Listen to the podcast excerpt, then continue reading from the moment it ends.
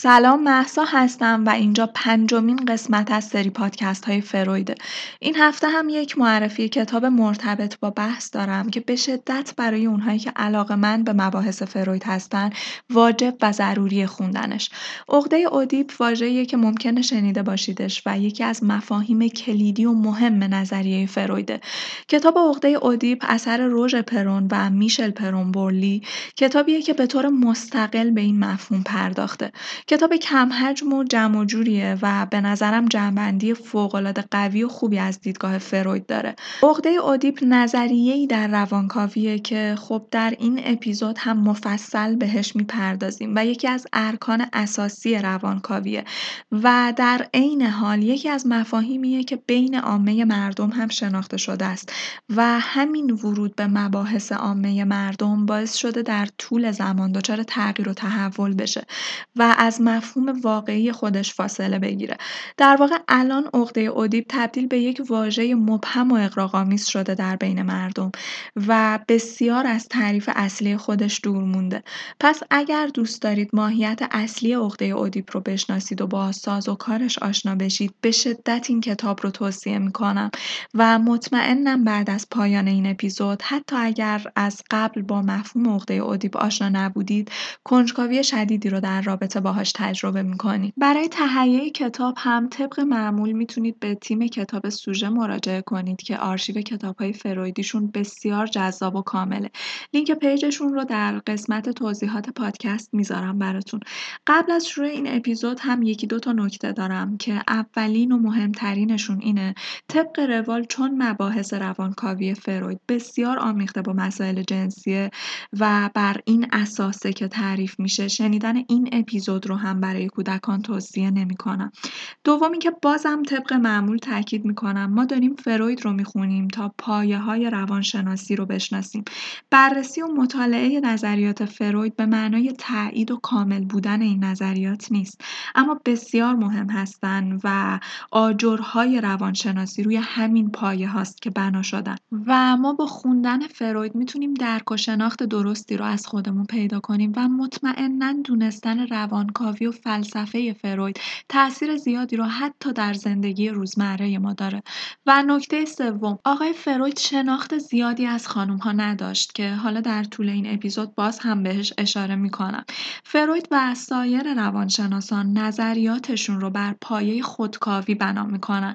و چون فروید مرد بوده و اونقدرها هم رابطه امیری با خانم ها نداشته حالا به جز مادرش باعث شده با درک اشتباهی و بر اساس حدسیات خانم ها رو تحلیل کنه و خودش در نهایت اعتراف کرده که من هیچ وقت نتونستم زنها رو بشناسم. پس امیدوارم شنیدن نظریات فروید مخاطب های خانوم رو خشمگین نکنه و سعی کنیم که با خونسردی با هم به درک و شناخت درستی از فروید و نظریاتش برسیم.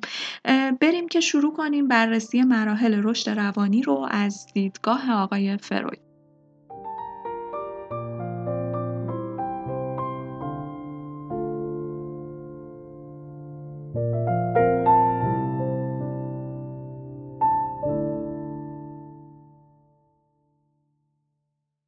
اگرچه فروید در رابطه با کودکان حتی فرزندان خودش تجربه کمی رو داشت ولی نظریه رشد روانی رو که ارائه داد به طور کاملا انحصاری به اوایل کودکی مربوط میشه.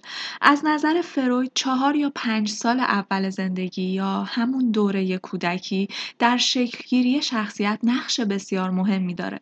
فروید اولین دوره رشد روانی رو دوره کودکی نامگذاری کرد. یکی از مهمترین فرضیاتش این بود که کودک انسان از زندگی جنسی برخورداره. در واقع چهار یا پنج سال اول زندگی دوره رشد جنسی پیشتناسلی رو میگذرونه انسان. زمانی که فروید اولین بار سال 1905 در رابطه با میل جنسی کودکان نوشت با اینکه مفهوم جدیدی نبود ولی با مقاومت های زیادی روبرو شد. ولی امروز دیگه تمام کسانی که مشاهدهگران دقیق کودکان هستند حالا اگر هم نخواهیم که از دید یک متخصص بررسی بررسی کنیم. تقریبا همه مادران که یه ذره به رفتار فرزندشون دقیق میشن قبول دارن که کودکان به اندامهای جنسی علاقه نشون میدن. از لذت جنسی خوشحال میشن و حتی برانگیختگی جنسی از خودشون نشون میدن. اما تفاوت بزرگ و مهمی وجود داره بین میل جنسی کودکی و میل جنسی در بزرگسالی. و اون اینه که کودک قادر به تولید مثل نیست و این میل در کودک کاملا یک عامل خودانگیزه. با این حال اما امیال جنسی کودکان و بزرگسالان می‌تونه از طریق اندامهای غیر تناسلی ارضا بشه و در این مرحله فروید دو عضو مهم رو به عنوان اندامهای غیر تناسلی اما رفع کننده نیاز جنسی معرفی می‌کنه. دهان و مقعد. و معتقد بود دهان و مقعد نسبت به تحریک های شهوانی بسیار حساس هستند و دو عضو کلیدی هستند در ارزای امیال جنسی در دوران کودکی. فروید دوره کودکی رو بر حسب اینکه کدوم ناحیه شهوتزا بیشترین رشد رو کرده باشه به سه مرحله تقسیم کرد. ابتدا مرحله دهانی شروع میشه و بعد به مرحله مقدی و آلتی می‌رسه. پس اولین مرحله که با هم بررسی می‌کنیم مرحله دهانیه. چون دهان اولین اندامیه که به کودک احساس لذت میده. کودک غذای حیات بخش رو از طریق دهان دریافت می‌کنه اما غیر از اون از طریق مکیدن هم لذت می‌بره. هدف جنسی فعالیت دهانی نخستین جذب یا دریافت شیء مطلوب یا همون پستان مادره. قبلتر براتون گفتم این رو که هدف نهایی نهاد کسب لذته و امیال شهوانی چون در نهایت در یک مسیر کوتاه انسان رو به لذت میرسونن بخش اعظمی از امیال ما رو تشکیل میدن. اما مثلا نوزاد با مکیدن پستان مادر غذا دریافت می‌کنه غذایی که سیرش می‌کنه و زنده نگهش میداره. پس پر از لذته و اولین چیزیه که به انسان حس لذت رو میده. بنابراین باز هم هدف نهاده که صرفا کسب لذت رو طلب می‌کنه. و فروید این نوع لذت رو شروع لذت جنسی در نظر می‌گیره در نوزاد انسان. در این مرحله جذب دهانی کودکان در مورد شیء لذت بخش حتی لحظه ای تردید نمی کنن و معمولا نیازهای اونها بدون کمترین ناکامی و استرابی ارضا میشه. یعنی در نوزادی نوزاد انسان کافی اراده کنه. کافی بخواد تا مادر با آغوش باز اون چه نیاز کودکه که در اکثر موارد هم پستان مادره در اختیارش قرار بده. پس کودک انسان هیچ وقت احساس ناکامی رو تجربه نمی‌کنه که من چیزی رو خواستم و بهم داده نشد. یه جایگاه خدایی داره. هیچ استرابی رو تجربه نمی‌کنه و کافیه که فقط بخواد تا در اختیارش قرار بگیره. یه پرانتز هم باز کنم اینجا چون می‌دونم خیلی ها ممکنه دچار سوء تفاهم بشن راجع بهش. ببینید وقتی از پستان مادر حرف می‌زنیم و میلی که کودک به دریافت پستان داره نباید پستان مادر به عنوان یک اندام جنسی بهش نگاه بشه. پستان مادر رفع کننده تمام نیازهای کودک مثل تغذیه بقا و آغوش مادر که در اون لحظه حس امنیت و آرامش رو برای نوزاد به همراه داره تعریف میشه. و این یعنی رفع تمام نیازهای نهاد در دوره کودکی که با لذت همراهه. و کودک مدام این لذت رو طلب می‌کنه. حتی وقتی خوابه شست دستش رو به عنوان پستان میمکه یا حتی لبش رو دائما تکون میده تا لحظه خودش رو دور از پستان تصور نکنه. گفتم براتون نوزاد در ابتدا نهاد خالصه و چون هر دو مسیر یعنی رفع نیازهای اولیه کودک و ارزای امیال جنسی هر دو در نهایت به حس لذت منجر میشن فروید این امیال کودک رو به عنوان اولین امیال شکل نگرفته جنسی تلقی می‌کنه. پس گفتیم کودک حس استراب و ناکامی رو تجربه نمی‌کنه چون کافیه فقط بخواد تا در اختیارش قرار بگیره. اما وقتی کمی بزرگتر میشه به خاطر زمان بندی که مادر در تغذیه تعیین می‌کنه فاصله زمانی بین هر بار شیر دادن زیادتر میشه و در نهایت هم تیر آخر به نوزاد زده میشه چون پستان رو برای همیشه از دست میده یعنی از شیر گرفته میشه. با همه این اتفاقات حالا دیگه کودک دچار ناکامی و استراب میشه. کودک نسبت به شیء محبوب خودش که پستان مادره و خود مادر دچار تردید میشه و مکانیزم های دفاعی کودک در برابر این استراب و تردید شروع به شکل گیری می‌کنن. خیلی این قسمت بحث و این نوع تحلیل فروید جذابه. میگه با بیرون اومدن دندون ها دیگه کودک وقتی کم کم دندون در میاره به دفاع از خودش علیه محیط کمک کمک می‌کنه. در این زمان کودک وارد دومین مرحله دهانی میشه که فروید اون رو دوره سادیسم دهانی نامگذاری کرده. کودک در این مرحله شروع می‌کنه به گاز گرفتن پستان و از طریق گاز گرفتن و نق کردن و بستن دهان و لبخند زدن و گریه کردن به محیط و دیگران در این مرحله ریاکشن نشون میده. به این مرحله فروید میگه مرحله سادیسم دهانی الان ابزاری داره کودک برای انتقام گرفتن از پستانی که دیگه تحت فرمانش نیست و ازش دور شده. گفتم دیگه براتون تو این مرحله هم شروع می‌کنن به مکیدن شستشون و با این کار به نوعی استراب فقدان پستان مادر رو کم می‌کنن و به گفته فروید با مکیدن شست نیاز جنسی و نه نیاز غذایی رو ارضا می‌کنن. وقتی کودک انسان بزرگ میشه دهان همچنان ناحیه شهوتزایی براش و در بزرگسالی می‌تونه نیازهای دهانی خودش رو به شیوه های مختلفی مثل مکیدن آب نبات چوبی، جویدن آدامس و مداد، پرخوری، کشیدن سیگار و حتی بیان اظهارات گزنده و نیشدار و لذت از گفتن این گفته ها با دهان این تجربه لذت رو به دست بیاره. C'est une chanson qui nous ressemble.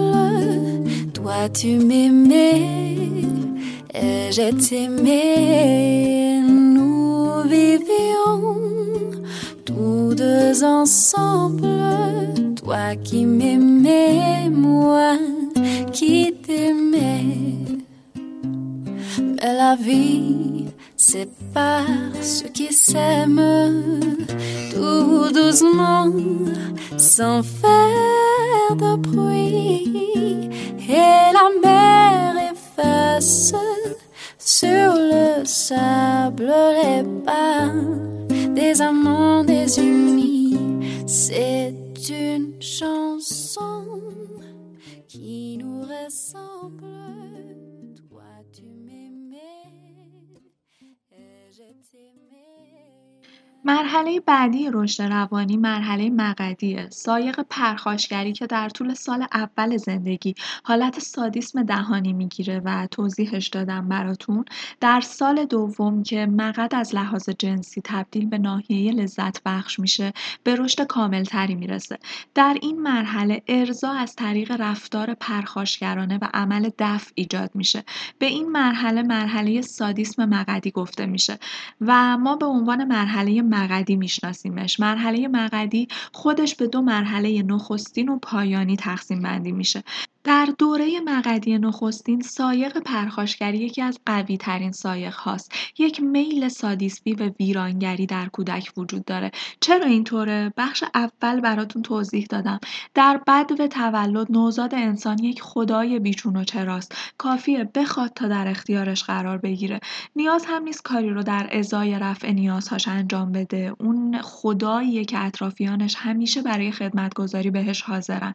اما در مرحله مقدی نخستین والدین با سعی به آموزش استفاده از توالت برای کودک شوک بزرگی رو بهش وارد می‌کنن. کودک ناکام میمونه از دنیایی که در اون نیاز نبود کاری انجام بده و همه در خدمتش بودن.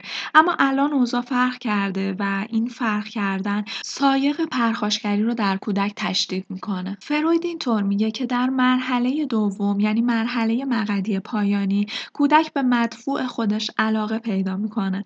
علاقه که از لذت شهوانی عمل دف حاصل میشه.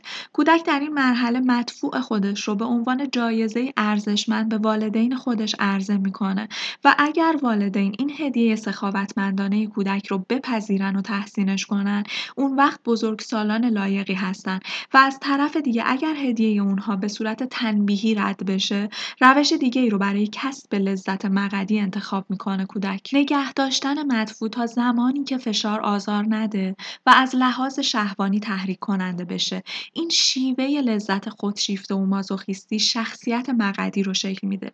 شاید این کلمه براتون خیلی کلمه درستی نباشه شخصیت مقدی اما شاید به طور ناهوشیار افرادی رو به وجود بیاره که با نگه داشتن و به اختیار گرفتن اشیا و مرتب کردن بیش از حد اونها به صورت پاکیزه و منظم به کسب ارزای شهوانی ادامه میدن این اشخاص.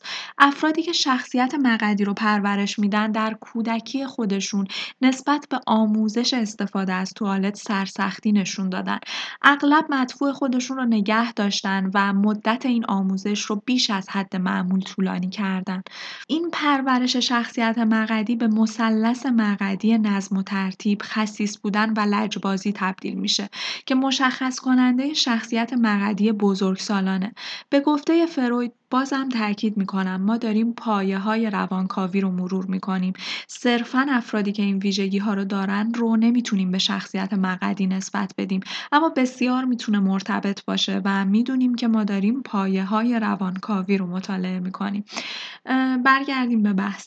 نکته فروید بسیار جالبه که گفتیم در ناهوشیار ما اون چه قرار وارد رویاهامون بشه با نمادهایی به رویاهامون راه پیدا می‌کنه که شبیه به اون تفکر استراباور اصلی نیست. یکی از اساسی ترین پایه های روانکاوی فروید حسادتی بود که در کودکان دختر به نداشتن آلت مردانه وجود داشت. بالاخره از یه سنی کودک دچار تفاوتهایی میشه و به گفته فروید در دختران شناخت این تفاوتها باعث استراب ناهوشیاری از ناقص بودن میشه و میگه با به دنیا آوردن یک بچه یک زن این استراب یا حس نقص داشتن رو در خودش پوشش میده که در کودکی و به صورت ناهوشیار شکل گرفته بود این حس. معتقد بودیم بچه آوردن و آلت مردی در ناهوشیار معنی یکسانی دارن. پس می‌تونن نمادهای یکسانی هم در رویاهامون داشته باشن. در ضمن چون مدفوع کشیده و دراز و از بدن دفع میشه شبیه به تولد بچه از رحم مادره. پس هر سه اینها یعنی آلت مردانه تولد نوزاد و خروج مدفوع از بدن می‌تونه با نمادهای یکسانی در رویاهای ما دیده بشن. فروید معتقد بود در مرحله دهانی و مقدی بین رشد روانی جنسی مرد و زن تفاوتی وجود نداره و هر دو به یک شکل تکامل پیدا می‌کنن و رشد روانیشون شکل می‌گیره. که کودکان هر دو جنس می‌تونن جهتگیری های فعال یا منفعل رو پرورش بدن. نگرش فعال معمولا همون صفات مردانه سلطگری و سادیسمیه. در حالی که نگرش منفعل از دید فروید صفات زنانه تماشاگری جنسی و مازوخیسم تعریف میشه. با این حال یکی یا هر دوی این فعال و منفعل بودن یا ترکیبی از هر دوی اینها می‌تونه هم در دخترها و هم در پسرها به وجود بیاد. مرحله سوم مرحله آلتیه که حدودا در سه یا چهار سالگی شروع میشه و این زمانیه که ناحیه تناسلی ناحیه شهبانی اصلی میشه. این مرحله که برای اولین بار تفاوت بین مراحل رشد زن و مرد شکل می‌گیره.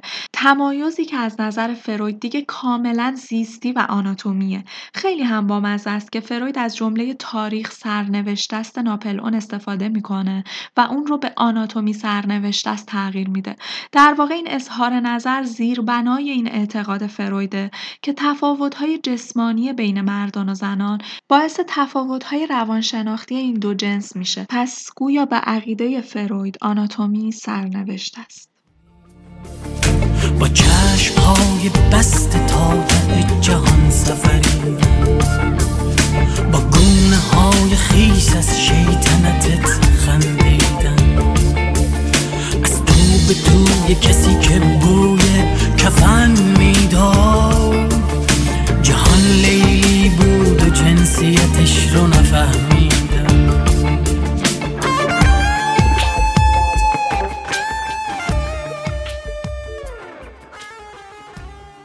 نفهمید خودارضایی که با مرحله دهان آغاز شد و گفتیم که چطور با دهان کودک می‌تونه کسب لذت کنه حالا وارد مرحله دوم و مهمتری میشه. خودارضایی در مرحله آلتی تقریبا همگانیه و چون همیشه یه بار اولی هم وجود داره که والدین متوجه این رفتار در کودکشون میشن و واکنش نشون میدن و مانع این کار میشن. معمولا میل هوشیار خود به خودارضایی رو مدام سرکوب می‌کنن کودکان. فروید میگه درست همونطور که تجربیات قبلی کودکان در مورد از شیر گرفتن و آموزش استفاده از توالت به شکلگیری شالوده و روانشون کمک می‌کنه تجربه اونها در مورد ممانعت از خود ارزایی هم همین کار رو انجام میده. و اینجا بحث فروید به عقده ادیب می‌رسه که حتی اگر دورا دور با فروید آشنا باشید واژه عقده اودیپ به گوشتون خورده. و چون مراحل رشد از اینجا به بعد در مرد و زن متفاوت هستن باید هر کدوم رو به طور جدا مورد بررسی قرار بدیم. پس با عقده اودیپ مردانه شروع می‌کنم بحث رو چون معتقدم هیچ جنسیتی بر دیگری مقدم تر نیست. در عقده اودیپ مردانه فروید معتقد بود که قبل از مرحله آلتی با پدرش همانندسازی می‌کنه کودک. یعنی می‌خواد که پدرش باشه. اون بعدا به مادرش میل جنسی پیدا می‌کنه یا جمله بهترش اینه که بگیم دوست داره مادر رو تصاحب کنه. میگه این دو میل با هم در تضاد نیستن. راجع به میل همانندسازی با پدر و میل به تصاحب مادر حرف می‌زنم. این دو میل در تضاد نیستن. می‌تونن برای مدتی کنار هم بمونن. وقتی پسر نهایتا تفاوت و ارتباط بین این دو میل رو تشخیص میده همانندسازی با پدر رو رها می‌کنه. و احساس قوی تری رو نگه میداره که همون میل به تصاحب مادره. حالا پسر پدر رو رقیبی برای محبت مادر می‌دونه. شاید فروید از واژه میل جنسی استفاده کرد ولی می‌خوام این نکته رو یادآوری کنم که در نهایت فروید هر آنچه که باعث حس لذت میشه رو در گروه میل جنسی طبقه بندی می‌کنه. کودک از یک جایی به بعد می‌فهمه از این خبران نیست. دیگه دوره خدایی خودش تموم شده. مادری که روزی تماما در اختیارش بوده حالا محبتش رو داره با مرد دیگه ای قسمت می‌کنه و کودک شروع می‌کنه به احساس خصومت با اون مرد. اون دوست داره پدرش رو دور کنه و در این مسابقه جنسیتی برنده بازی باشه و مادرش رو تصاحب کنه. این وضعیت رقابت با پدر و میل جنسی نسبت به مادر عقده اودیپ ساده مردانه نامیده میشه. جالبه که این اصطلاح از یک تراژدی یونانی اقتباس شده که در اون اودیپ پادشاه تبس به سرنوشت کشتن پدر و ازدواج با مادر دچار میشه. در علم روانشناسی حتی امروز هم به این باور داریم که هر انسان ترکیبی از دو جنسه و فقط نسبت این درصدها در انسانهای مختلف متفاوته. مثالش هم دیگه بسیار قابل درکه. مثلا بعضی از آقایون ناخواسته رفتارهای ظریف زنانه ای رو از خود خودشون بروز میدن. و این به معنی اختلال در جنسیت یک فرد نیست بلکه این درصدها در آدمهای مختلف بالا و پایین میشه. فروید معتقد بود که ماهیت دو جنسی کودک این فرایند عقده اودیپ رو بغرنجتر می‌کنه. قبل از اینکه پسر بچه وارد مرحله اودیپی بشه مقداری صفات زنانه در خودش رو پرورش میده. پس در دوره اودیپی ماهیت زنانه اون می‌تونه پسر رو به سمت نشون دادن محبت به پدر و ابراز خصومت به مادر سوق بده و در عین حال صفت مردانه پسر اون رو به سمت خصومت با پدر و میل به مادر میکشونه و این جنگ بزرگی رو در روان کودک برپا می‌کنه. اینجا و در این مرحله میگیم کودک وارد مرحله عقده اودیپ کامل شده. محبت و خصومت همزمان با هم وجود دارن. یک یا هر دوی اونها می‌تونن ناهوشیار باشن و فروید معتقد بود این احساسات دو می‌تونه در پسر باعث به وجود اومدن استراب اختگی بشه. یعنی حس ترس از دست دادن آلت. فروید معتقد بود که خب کودک تا یک نقطه متوجه تفاوت بین آلت مردانه و زنانه نیست. ولی بالاخره یه روزی متوجه این تفاوت میشه. فروید می‌گفت بعد از اینکه کودک از نبود آلت مردانه در دخترها آگاه میشه عقده اختگی شروع میشه. این آگاهی شدیدترین شوک هیجانی زندگی فرد میشه. فروید میگه نتیجه ای که نوزاد پسر از وجود این تفاوت ها می‌گیره اینه که آلت مردانه در دخترها بریده شده. تهدیدهای والدین به تنبیه کردن پسر به خاطر رفتارهای جنسیش هم این عقیده رو تقویت می‌کنه. پسر بعدا وادار میشه نتیجه بگیره که دختر به خاطر خودارضایی یا اقفال مادرش با قطع شدن آلت مردی خودش تنبیه شده. حالا دیگه این استراب اختگی خیلی بیشتر از قبل تهدید کننده به نظر میاد چون این استراب اختگی خیلی زیاده و روان نمی‌تونه برای مدت طولانی اون رو تحمل کنه. پسر تکانه های فعالیت جنسی از جمله فکر کردن به اقبال مادر رو سرکوب می‌کنه. پسر قبل از تجربه استراب اختگی شاید ناحیه تناسلی دختر بچه ها یا مادرش رو دیده باشه. اما این دیدن عقده اختگی پسر رو تحریک نمی‌کنه. استراب اختگی فقط زمانی ایجاد میشه که خود در کودک به اندازه کافی رشد کرده باشه که ارتباط بین امیال جنسی و قطع شدن آلت مردی رو درک کنه. فروید باور داشت که استراب اختگی در همه پسرها حتی در اونهایی که به قطع شدن آلت مردی یا جلوگیری از رشد اون تهدید نشده باشن وجود داره. به عقیده فروید لزومی نداره که پسر به صورت مستقیم به اختگی تهدید شده باشه. هر گونه اشاره به جراحت آسیب دیدن کوچک شدن در ارتباط با آلت مردانش باعث میشه اون ناهوشیار تاریخی ذهنش فعال بشه. این ناهوشیار تاریخی می‌تونه شکاف بین تجربیات فردی و تجربیات وراثتی نیاکان ما رو پر کنه ما رو به گذشته وصل کنه. این یه ترس غریزیه ترسی که در تمام مردها وجود داره. کافی انسان باشی تا به صورت ناهوشیار این ترس رو داشته باشی. بذاری جملات فروید رو براتون بخونم. فروید گفت مسئله این نیست که آیا واقعا اختگی صورت گرفته است یا نه. آنچه مسلم است این است که خطر از بیرون تهدید می کند و کودک به آن اعتقاد دارد. و دوباره یادآوری کنم که این خطری که داریم ازش حرف می‌زنیم تهدیدهایی که والدین در مقابل رفتار جنسی کودکشون انجام میدن. مثلا تهدید به کوچیک شدن، آسیب دیدن یا هر تهدید دیگه ای که می‌تونه مرتبط باشه. فروید اینطور ادامه داد. به گمان ما در عصری که انسانها بدوی زندگی می‌کردند پدر حسود و بیرحم پسرهای در حال رشد خود را واقعا اخته می‌کرد و ختنه که در مناسک بلوغ انسانهای بدوی متداول بود یادگاری از اون دوران هاست. در نهایت هم فروید این طور عقده ادیپ مردانه رو به پایان میرسونه که بعد از اینکه عقده ادیپ حل یا سرکوب میشه پسر از تمایلات زنا با محارم خودش دست می‌کشه اون رو به احساس محبت تبدیل می‌کنه و فراخود ابتداییش رو پرورش میده. اون بسته به نیرومندی صفات زنانش با پدر یا مادر خودش همانندسازی می‌کنه. این انتخاب در پسرها به مقدار نیرومندی صفات زنانه بستگی داره که انتخاب همانندسازی و الگو برداری پدر باشه یا مادر.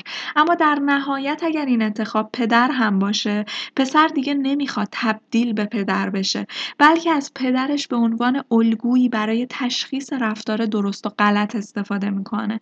ممنوعیت های پدر علیه زنا با محارم رو کسب می‌کنه و همچنان به سرکوبی عقده ادیپ خودش ادامه میده. عقده ادیپ ساده زنانه زمانی حل میشه که دختر فعالیت خودارضایی رو ترک کنه. از میل جنسی به پدرش صرف نظر کنه و با مادر خودش همانندسازی کنه. با این حال عقده ادیپ زنانه معمولا آهسته تر و ناقص تر از عقده ادیپ مردانه تموم میشه. فروید معتقد بود فراخود ما از بقایای عقده ادیپ متلاشی شده شکل می‌گیره که اگر دقت کرده باشید هم در پسر و هم در دختر اشاره کرد که بعد از سرکوبی عقده ادیب کودک شروع به همانندسازی با یکی از والدینش می‌کنه و این به این معنی نیست که سعی می‌کنه شبیه به اون والد خودش بشه بلکه اون والد رو قیاسی قرار میده برای تشخیص درست و غلط و در واقع ساخت فراخود. چون که فروید معتقد بود فراخود از بقایای ادیپ متلاشی شده شکل می‌گیره پس نتیجه گرفت فراخود دختر به دلیل اون ضعف و حس ناقص بودن معمولا ضعیفتر انعطاف پذیرتر و آسانگیرتر از فراخود پسره دلیل اینکه فراخود دختر به اندازه فراخود پسر خشک و مقرراتی نیست به تفاوت بین این دو جنس در سابقه ادیپیشون برمیگرده. در پسرها اضطراب اختگی بعد از عقده ادیپ اتفاق میفته و به طور کامل عقده ادیپ رو از بین می‌بره و انرژی که صرف نگهداری عقده ادیپ میشه حالا برای تشکیل فراخود مورد استفاده قرار می‌گیره. اما در دخترها عقده ادیپ بعد از عقده اختگی به وجود میاد و چون دخترها به اختگی تهدید نمیشن شوک و اضطراب ناگهانی رو تجربه نمی‌کنن که ذهن بخواد باهاش مبارزه کنه و سرکوبش کنه. پس همچنان عقده ادیپ باقی میمونه. بعد از اینکه دختر به تدریج تدریج می‌فهمه که ممکنه محبت مادر رو از دست بده و امکان آمیزش جنسی با پدر وجود نداره عقده اودیپ زنانه به طور ناقص حل میشه.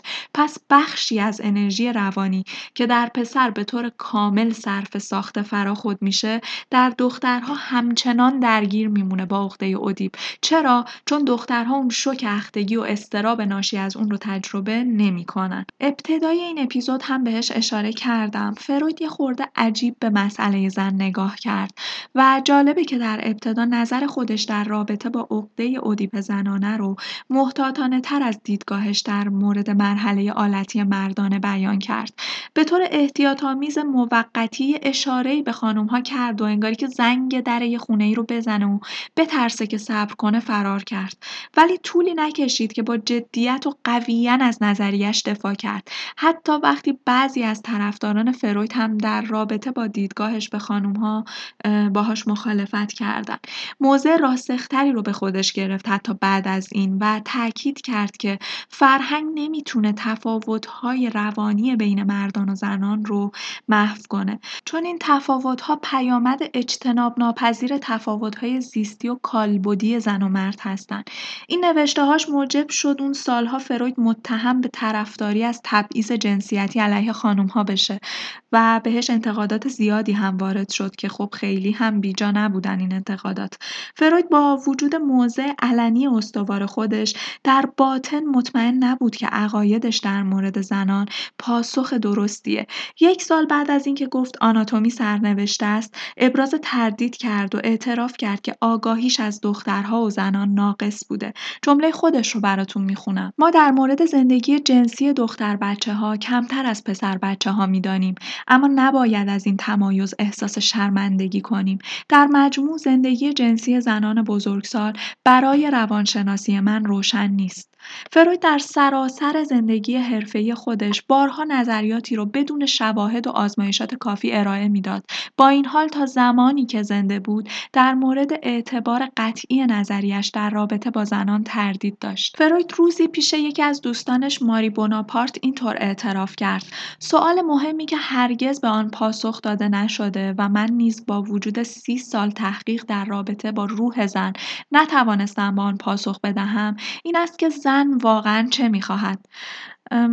حیوانی فکر می‌کنم مرد درخشان روانکاوی از پیچیدگی موجودی به نام زن عاجز شده بود و حق هم داشت فکر می‌کنم. چیزی که بین ما خانوم ها مشترکه اینه که خودمون همگاهی نمی‌تونیم بفهمیم چمونه. خودم به عنوان یک زن اسفندی اصیل یه وقتایی صبح از خواب بیدار میشم و ناراحتم. کاری از دست کسی بر نمیاد. از دست کسی ناراحت نیستم ولی ناراحتم. شبیه به زمانی که بدترین اتفاق ممکن برام افتاده و همینجا جا داره یه خسته نباشید ویژه به آقایون گفت. خدا قوت واقعا. فروید که پایه های روانکاوی رو بنا کرد حس عجز و ناتوانی داشت در مقابل شناخت زن. دیگه حرف دیگه واقعا نمیمونه. ولی جدای از اینها به عنوان یک خانوم فمینیست که اساسا معتقد به برابری هستم خیلی راحت تر نسبت به های خودم و خودم حرف می‌زنم. چون به نظرم فمینیست مسیر اشتباهی رو رفته. تصور از فمینیست این روزها یه زن عجیب و غریب عصبانیه که به همه چیز نقد داره که به حق هم هست. تاریخ بشر محدودیت هایی رو برای موجودی به نام زن به همراه داشته و سالها خشم پشت تمام این فریاد ولی به نظرم نباید اشتباه قبل رو تکرار کرد. نباید یک مسیر جدید غلط رو بنا کنیم. به نظرم بهتر ضعف هامون رو هم شبیه به نقاط قوتمون فریاد بزنیم و اون وقت ویترین واقعی تری برای دیده شدن داریم. برگردیم به بحثمون.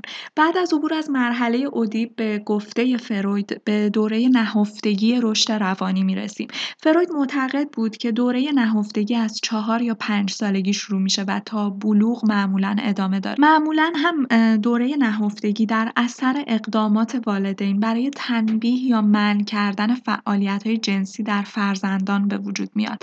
معمولا واکنش والدین در برخورد با رفتارهای جنسی کودکانشون پرخاشگرانه و سرکوب کننده است و همین باعث به وجود اومدن دوره نهفتگی میشه.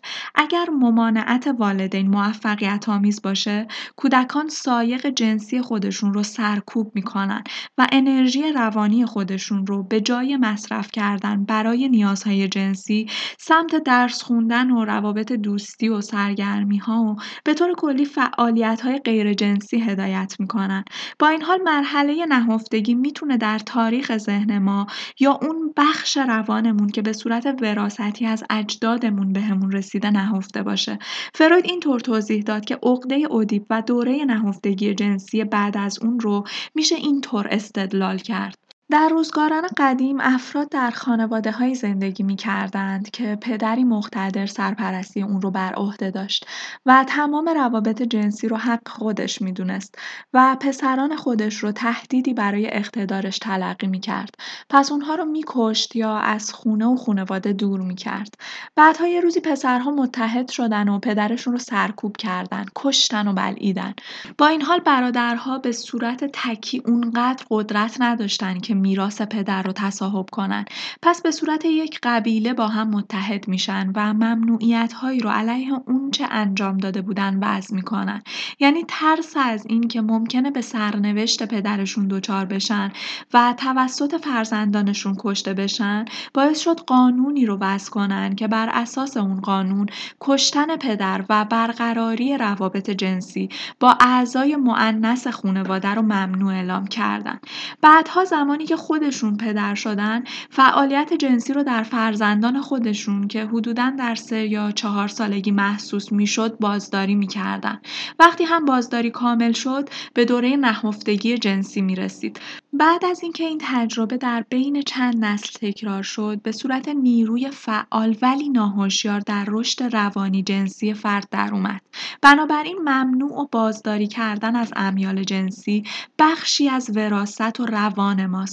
و لزومی نداره که فعالیت جنسی تنبیه بشه یا میل جنسی دچار سرکوبی بشه. فروید معتقد بود این ذات انسانه. بازداری کردن از امیال جنسی مثل غریزه ترس یا میلی که وجود خدا رو در انسان طلب می‌کنه.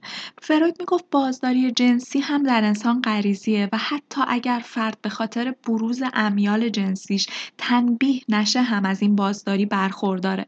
فروید این موضوع رو به عنوان توجیهی برای دوره نهفتگی مطرح کرد و آن کرد که علاوه بر های مستمر والدین، معلمان و احساس شرم، گناه و اصول اخلاقی تداوم این دوره نهفتگی رو تقویت می‌کنن. البته که سایق جنسی در دوران نهفتگی هم همچنان وجود داره اما بازداری شده. حالا اون انرژی تبدیل به نیرویی میشه که به دستاوردهای اجتماعی فرهنگی می‌رسه. کودکان در این دوره وارد گروه ها میشن، گروه های دوستی تشکیل میدن. کاری که قبلتر از این وقتی که سایق جنسی کاملا خودانگیز و خودمحور بود امکان پذیر نبود. کودک در دنیای تنهای خودش زندگی می‌کرد و لذت رو خودش به خودش می‌داد. اما امروز این نهفتگی و سرکوبی باعث میشه کودک این نیرو رو صرف کارهای دیگه ای کنه. کارهایی که بدون حضور در گروه امکان پذیر نیستن. مرحله بعدی رشد روان دوره تناسلیه که ما به اسم بلوغ میشناسیمش. در واقع بلوغ از بیدار شدن دوباره هدف جنسی و شروع دوره تناسلی خبر میده. هنگام بلوغ زندگی جنسی انسان وارد مرحله دوم میشه که با دوره کودکی تفاوت‌های اساسی داره. مهمترینش اینه که از حالا به بعد نوجوان به جای اینکه امیال جنسیش خودانگیز باشن و انرژی جنسی رو به سمت خودش هدایت کنه، این انرژی رو به سمت بیرون هدایت می‌کنه و این نقطه شروعیه در رشد جنسی انسانی که نیروی جنسی انسان رو به سمت بیرون و فرد دیگه ای هدایت می‌کنه. نکته دوم و مهمتر این که حالا امکان تولید مثل وجود داره و سوم اینکه در دخترها هنوز حس حسادت به آلت مردانه می‌تونه وجود داشته باشه. ولی در نهایت واژن همون جایگاهی رو پیدا می‌کنه که آلت مردی به هنگام کودکی برای اونها داشت. به موازات اون هم حالا پسرها آلت زن رو به جای یک شیء آسیب دیده و ناقص شیء جذابی می‌دونن. چهارم اینکه کل سایق جنسی سازمان کاملتری پیدا می‌کنه و های مجزا که در اوایل دوران کودکی تا اندازه جدا از هم و مستقل عمل می‌کردن در نوجوانی نوعی حالت ترکیبی پیدا می‌کنن و منسجم میشن. پس دهان مقعد و نواحی لذت بخش دیگه به های تناسلی که حالا ناحیه شهوتزای برتری کمک می‌کنن. این حالت ترکیبی میل جنسی مقام ارتقا یافته واژن هم از نگاه پسرها و هم از نگاه دخترها قابلیت تولید مثل و توانایی افراد در هدایت کردن میل جنسی به سمت بیرون مهمترین تفاوت که بین میل جنسی کودکی و بزرگسالی وجود داره. البته میل جنسی از چند نظر هم بدون تغییر باقی میمونه. میل جنسی همچنان می‌تونه سرکوب بشه یا تبدیل به والایش بشه. یعنی با همون دستاوردهای اجتماعی و بیرونی جایگزین بشه یا به صورت خودارضایی یا اعمال جنسی دیگه ابراز بشه. نواحی شهوتزایی که لذت کمتری دارن همچنان وسیله‌ای برای انتقال لذت شهوانی هستند برای مثال دهان خیلی از فعالیت‌های دوران کودکی خودش رو حفظ می‌کنه. امکان داره فرد شست مکیدن رو کنار بذاره اما احتمالا سیگار کشیدن و بوسیدن طولانی رو باهاش جایگزین می‌کنه. و در نهایت به آخرین مرحله می‌رسیم که نامش هم نشون دهنده پایانی بودنش هست. مرحله پختگی. دوره تناسلی موقع بلوغ شروع میشه و در طول زندگی ادامه پیدا می‌کنه. هر کسی به بلوغ جسمی می‌رسه به این مرحله دست پیدا می‌کنه.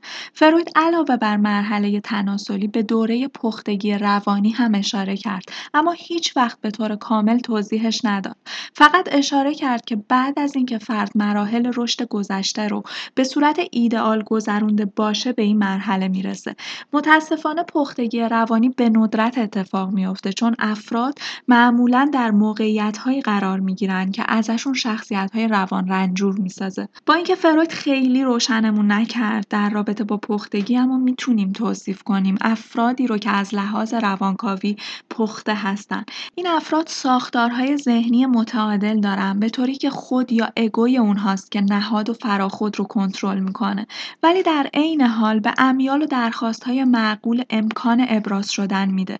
بنابراین نیروهایی که برانگیختشون می‌کنه صادقانه و به صورت هوشیار بدون اثری از شرم و گناه ابراز میشن و فراخود اونها از همانندسازی با والدین فراتر میره و بقایای تعرض یا زنا با مهارم در چنین افرادی وجود نداره. خود آرمانی اونها واقع بینان است و با خود موجودشون همخونی داره و در واقع مرز بین فراخود و خود تقریبا نامحسوسه و جنگ و آشوب آنچنانی بین خود و فراخود در ذهن اونها وجود نداره. هوشیاری در رفتار آدمهایی که رشد روانی خوبی داشتن و به پختگی رسیدن نیاز کمی به سرکوب کردن امیال جنسی و پرخاشگرانه داره چون این امیال در چنین افرادی اونقدر شدید و ویرانگر نیستن حتی اگر نیاز به سرکوبی هم وجود داشته باشه. به صورت والایش اتفاق میفته که دستاوردهای اجتماعی و بیرونی داره و نه تنها آسیب زننده نیست که می‌تونه بسیار مفید هم باشه.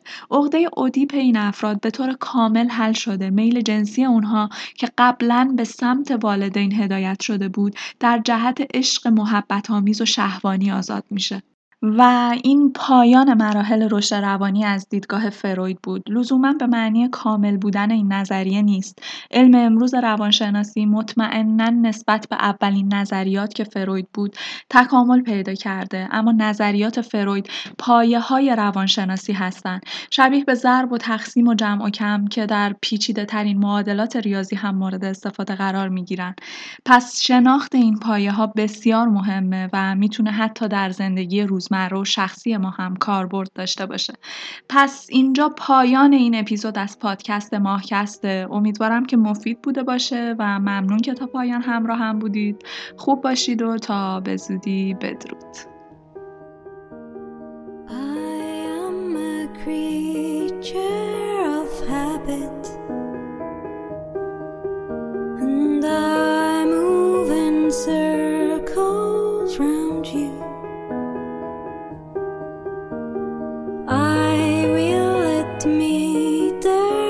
the pattern.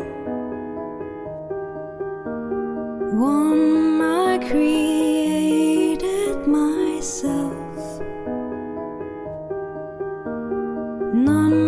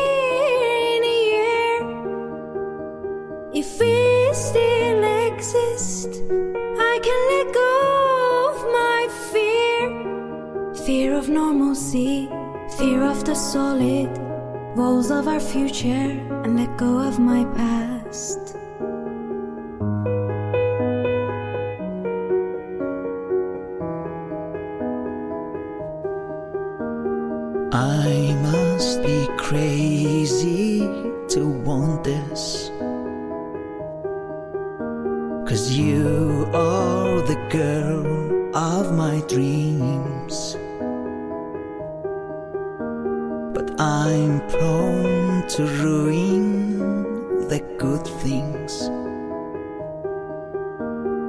Cautious round balance, it seems. But with you it is different, the rules don't apply. When I need some distance to step out of line. So grant me this wish and meet me back here still exist, I can let go of my fear. Fear of normalcy, fear of the solid walls of our future, and let go of my past. So grant me this wish and meet me back here